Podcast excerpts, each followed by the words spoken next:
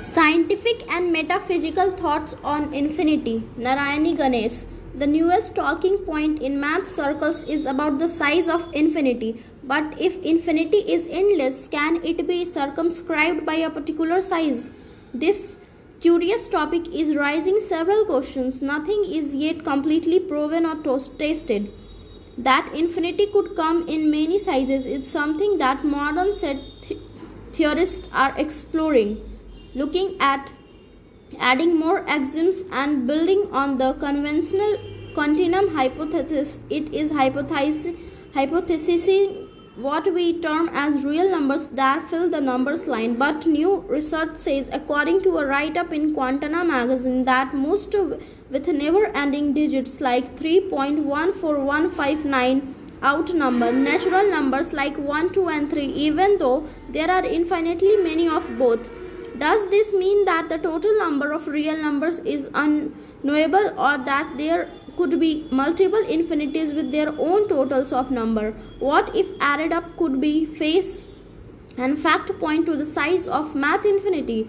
This is as far as I could decipher from a writ write up that talk of infinite numbers in mathematics, but it triggers a metaphysical thought train. When we talk of infinite space, the infinite nature of human consciousness, and the infinite permutations, combination, and possibilities in nature.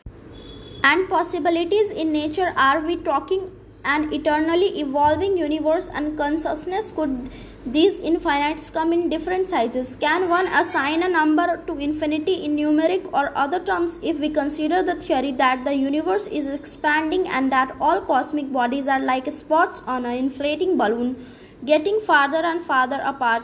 Then there is the possibilities that the balloon bursts and the universe collapses into itself and begins all over again, continuing the infinite cycle of birth and death. This is infinity in the physical universe, the metaphysical dimension is more expensive. The most deeply intriguing yet simple aspect of infinity could be experienced in human consciousness, where individual consciousness comes from linked to the universal mind consciousness that is omnipresent, a sort of non local metaphysical reality that is way beyond physical infinities. Biological life is organic. Some schools of thought believe that all organisms are endowed with consciousness that help them survive and so to that extent that they are self aware and therefore all life is sacred. But it is said that only the human mind has the potential to tap into the universal mind, the transcending the organic, progressing from local to non local, and sometimes going back and forth with the tantalism promises of an ultimate seamless merger.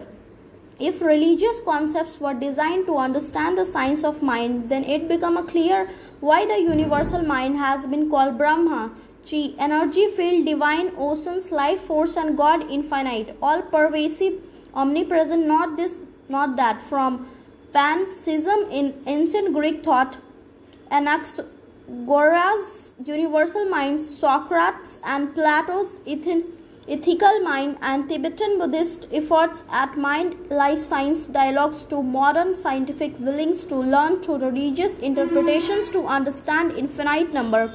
We have come, come almost full circle, even explore, extrapolating on the concepts of out our obros, the infinity snake eating its own tail, symbolizing the endless cycle of creation and destruction. You can follow Narayani Ganesh at Ganesh Narayani at the rate yahoo.com. Thank you.